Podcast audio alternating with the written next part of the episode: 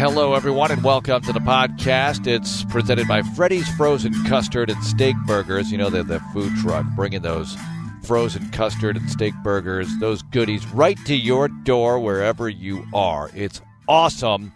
And they have 16 Houston area locations with a couple more on the way. Freddy's Frozen Custard and Steak Burgers. Okay, let's get to it here as we've got a couple of good guests for you, as always. Andre Ware is going to join us on the back end of this thing, talking about, among other things, going to New York for the Heisman Trophy celebration next week, college football stuff, and of course, what's going on with the Houston Texans and the Denver Broncos. And speaking of the Broncos, our first guest is Dave Logan, longtime voice of the Denver Broncos, three decades in the booth, and he also coaches high school football. You have to stick around for the questions and comments about coaching kids today.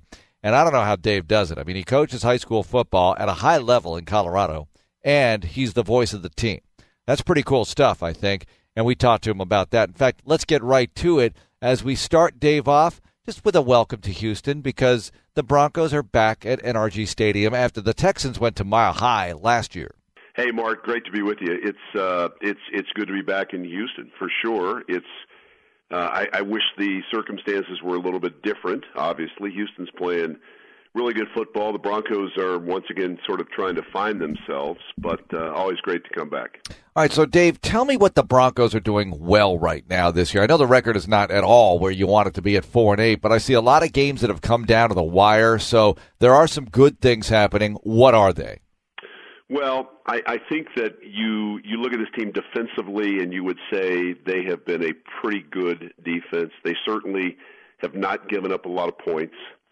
Um, you know, they've been able to stop the run for the most part. You're going to lose Derek Wolfe now with that dislocated elbow for the remaining four games of the season. But uh, and, and I also think that uh, from time to time they've they've had a good rushing attack, uh, not a consistently good running attack, but they have shown signs in in certain games of being able to run the ball. But it's it's it's not been enough. They they've not generated enough points. They're they're third worst in the league in terms of scoring. Uh, and in today's football, you've you've got to be able to score. You've got to be able to, at times, create dynamic plays on offense. And they just, with the exception of Courtland Sutton and Phillip Lindsay, they just haven't been able to do that on a consistent basis. Well, tell me about Lindsay because here he is having another nice year. What does he bring to the table? I, you know, Mark, I think, and I'm biased in this regard because uh, I went to the University of Colorado and grew up in Denver, same as Phillip Lindsay. So I've watched this kid ever since he was probably nine or ten years old play football. I think pound for pound, he may be the toughest player in the league. And you know, he's whatever he's listed at, he's about 180, but he runs like he's about 215 every time he carries the ball. Some of the things he does just amazes me, and I wonder is this the play that he's not going to be able to get back up from? But he's a dynamic player. He's got very quick feet. Uh, as I said, exceptionally tough. Uh, runs with great pad level, um, and and he and Courtland Sutton really are their two main, and maybe even take out the word main. They're their two threats on offense. They're guys that uh, I think are young, emerging stars in this league. The Broncos just need more of a complementary cast to help those guys out. All right, what about Drew Lock? Start number two coming up this weekend. What do you think? Yeah, I I liked him in the first start. I thought, as much as we could tell, I thought he was very composed. Uh, he's got a big arm, nice quick release. Uh, it, it didn't look like it was too big for him, which I think the Broncos were somewhat concerned about. I think that was, there was hesitancy uh, to really put him out there and to give him a shot. Uh, I, and, and that tells me the club never said it, but that would tell me that that maybe they didn't think he was mentally quite ready with all the verbiage involved in this particular offensive system.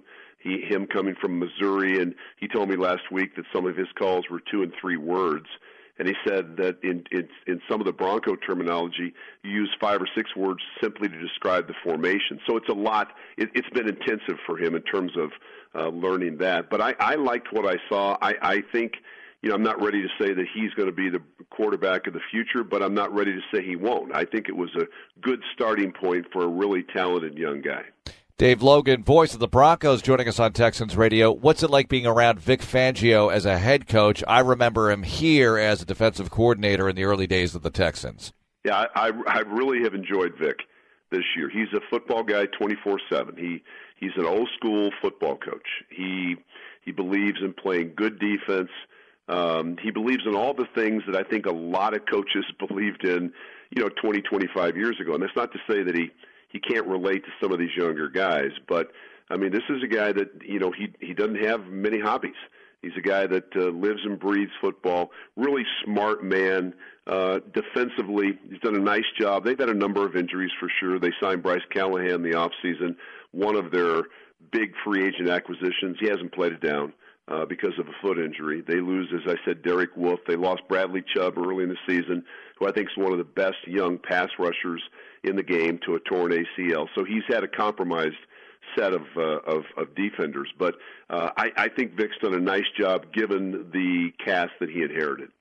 Dave, I know we've talked about this a little bit before, but what the listeners might not know about you is, in addition to being the voice of the Broncos, you coach high school football in Colorado. So tell me where you're at at this stage of the season.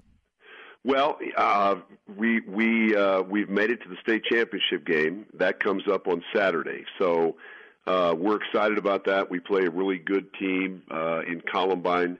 Um, I will miss the Broncos charter, and there's no way for me to get to Houston other than to catch a flight to Dallas Saturday night late and then to drive. So uh, I'm warning everybody on the highway, whatever highway that would be, that some sometime late or early mm. Sunday morning at about two or three in the morning, there'll be a car cruising down the highway trying to get to Houston to get set to do the game. But it's it's been a great run. It's 27 years as a high school head high school coach, and I've really enjoyed it.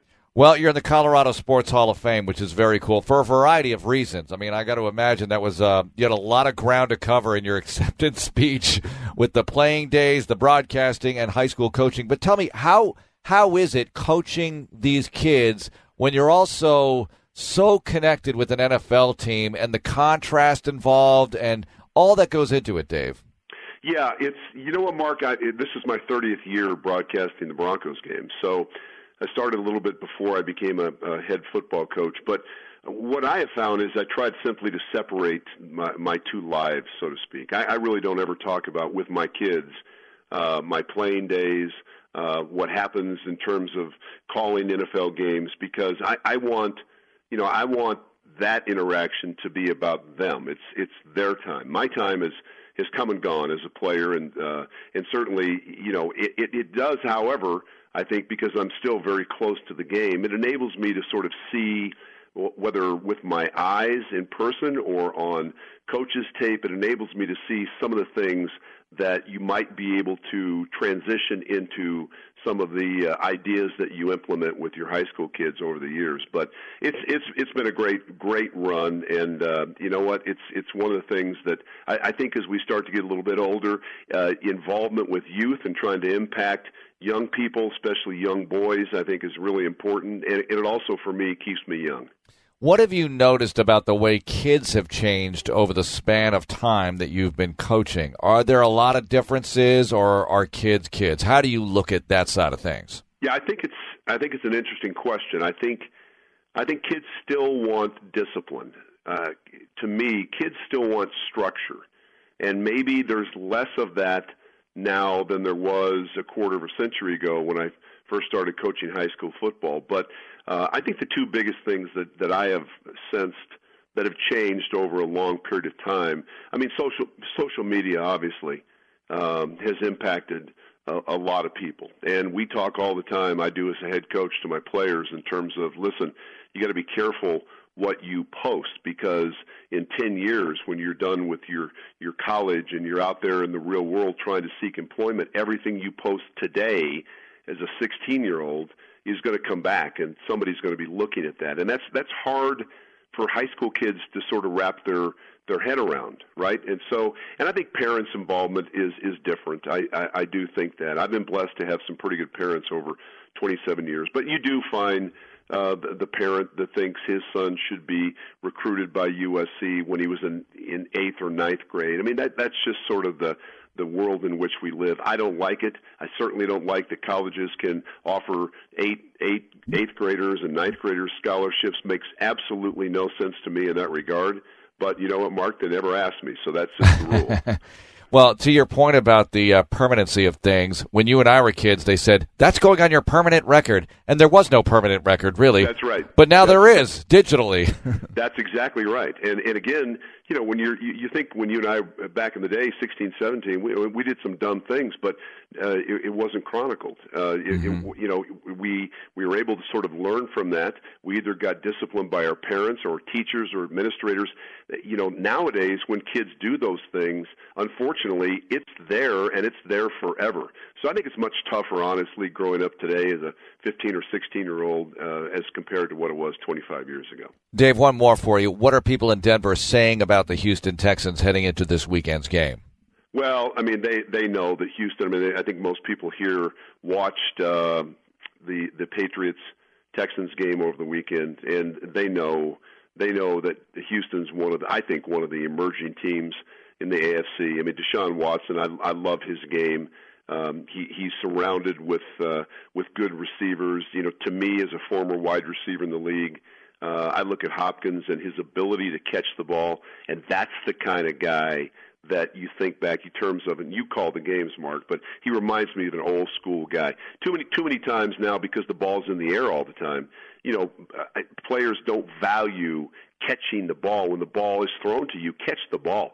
But DeAndre Hopkins, at least from my point of view, watching him casually, he reminds me of guys that, you know, back in the day when I played in the 80s, if you got four or five balls thrown to you, you know, you basically give up your soul to make a catch because you weren't going to get another pass thrown mm. to you if you didn't.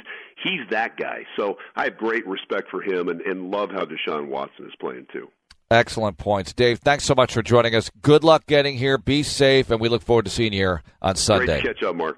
There's Dave Logan, voice of the Denver Broncos. Now let's get to my buddy Andre Ware. Of course, we were in the booth together when the Texans beat the Patriots on Sunday for only the second time in franchise history. And of course, this one is quite bigger than the last one.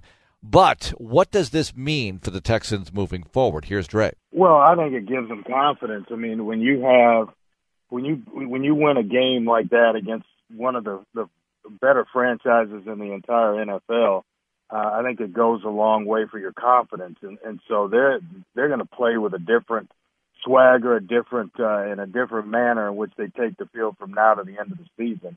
Uh, having that big time win under their belt, especially with it being on Sunday Night Football.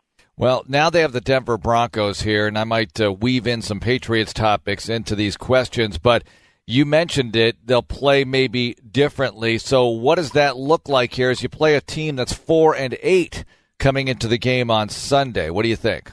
That's where you're at the highest of highs after beating the Patriots, and then you can't really allow yourself to uh, to to be a little bit overconfident uh, with a four and eight team coming into your building. It's a four and eight team that's extremely young, a first year head coach, a rookie quarterback at the helm now, and Drew Lock so it's easy to, you know, to kind of get the feeling that this is one we should win and so on and so forth. That's when you actually, the concentration level of a team uh, really has to be at its peak and at its best. So uh, don't overlook uh, the Broncos coming in here because obviously they've proven the last couple of weeks that they uh, they can play with just about anyone.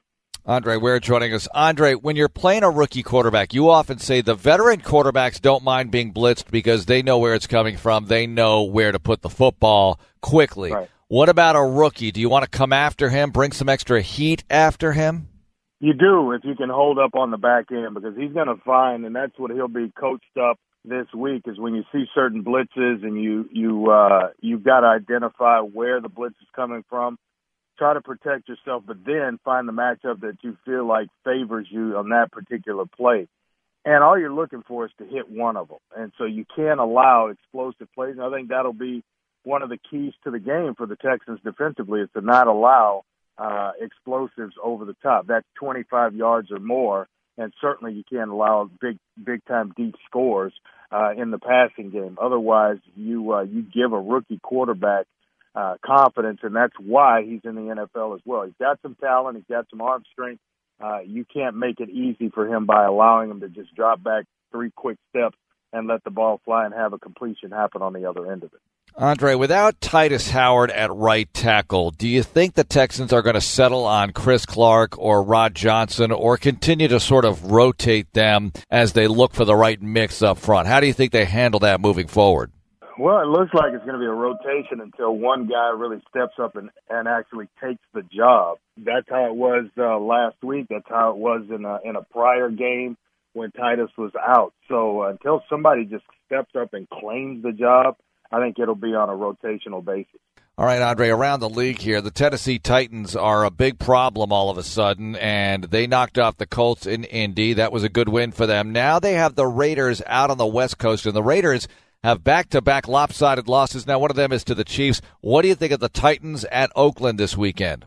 Yeah, I fully expect uh, the Titans to go in there and, and win that football game. They're playing with uh, some swagger now. They're they're they're feeling pretty good about themselves, and we both agree that it was consistency at the quarterback position that was really missing uh, from that roster. Tannehill's got a few a, a couple of starts a number of starts under his belt now, and he is playing with tremendous confidence. I think the team is responding in a manner in which the Texans are uh, defensively. Their Tennessee's defense is responding the same way because they know that they're going to get rested when they come off the field. Uh, they're being rewarded for their turnovers and they're turning them in to scores. Uh, th- that's a game I think Tennessee goes in and beats the Raiders.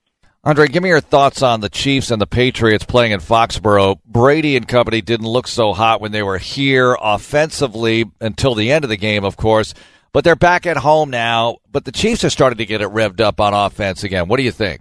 Yeah, that's going to be a tough game for New England. Uh, when you when you sit and look at how they played and how they looked for you know, basically three quarters, uh, and then you've got a hot team coming in that uh, can really cause some problems. The thing about it is uh, and we and I mentioned it during the game. We talked about it during the game that when you play them in a box, which is just you know running into their seven and eight man front, that's how they want to play. They got big linebackers and high Hightower and and the rest of that core. What they don't want to play is in space with those big linebackers, and they try to keep base personnel on the field at all times, bring exotic blitzes from that base personnel. Kansas City's got some electricity and fast players that can take certainly take advantage of it. Uh, LeSean McCoy uh, out in space against linebackers. The Williams kid at running back certainly can make some plays out in space against linebackers. So uh, that, that that's going to be a tough, tough matchup for uh, New England defensively against Kansas City, and they can strike quickly. And so, uh, with one of the better young quarterbacks in the entire NFL and Pat Mahomes. That that's going to be a tough, tough tour. I actually look for New England to drop its second game in a row. The Ravens taking on the Bills, and Buffalo did a good job at Dallas. They've got a really good defense. And the Ravens, look, San Francisco did a nice job on them. I know weather had a lot to do with that, but what do you think as this game is going to be played in Buffalo? Yeah, you know what's impressive, and not until you gave me the opponent for uh, Baltimore this this week did I really even quickly think about it.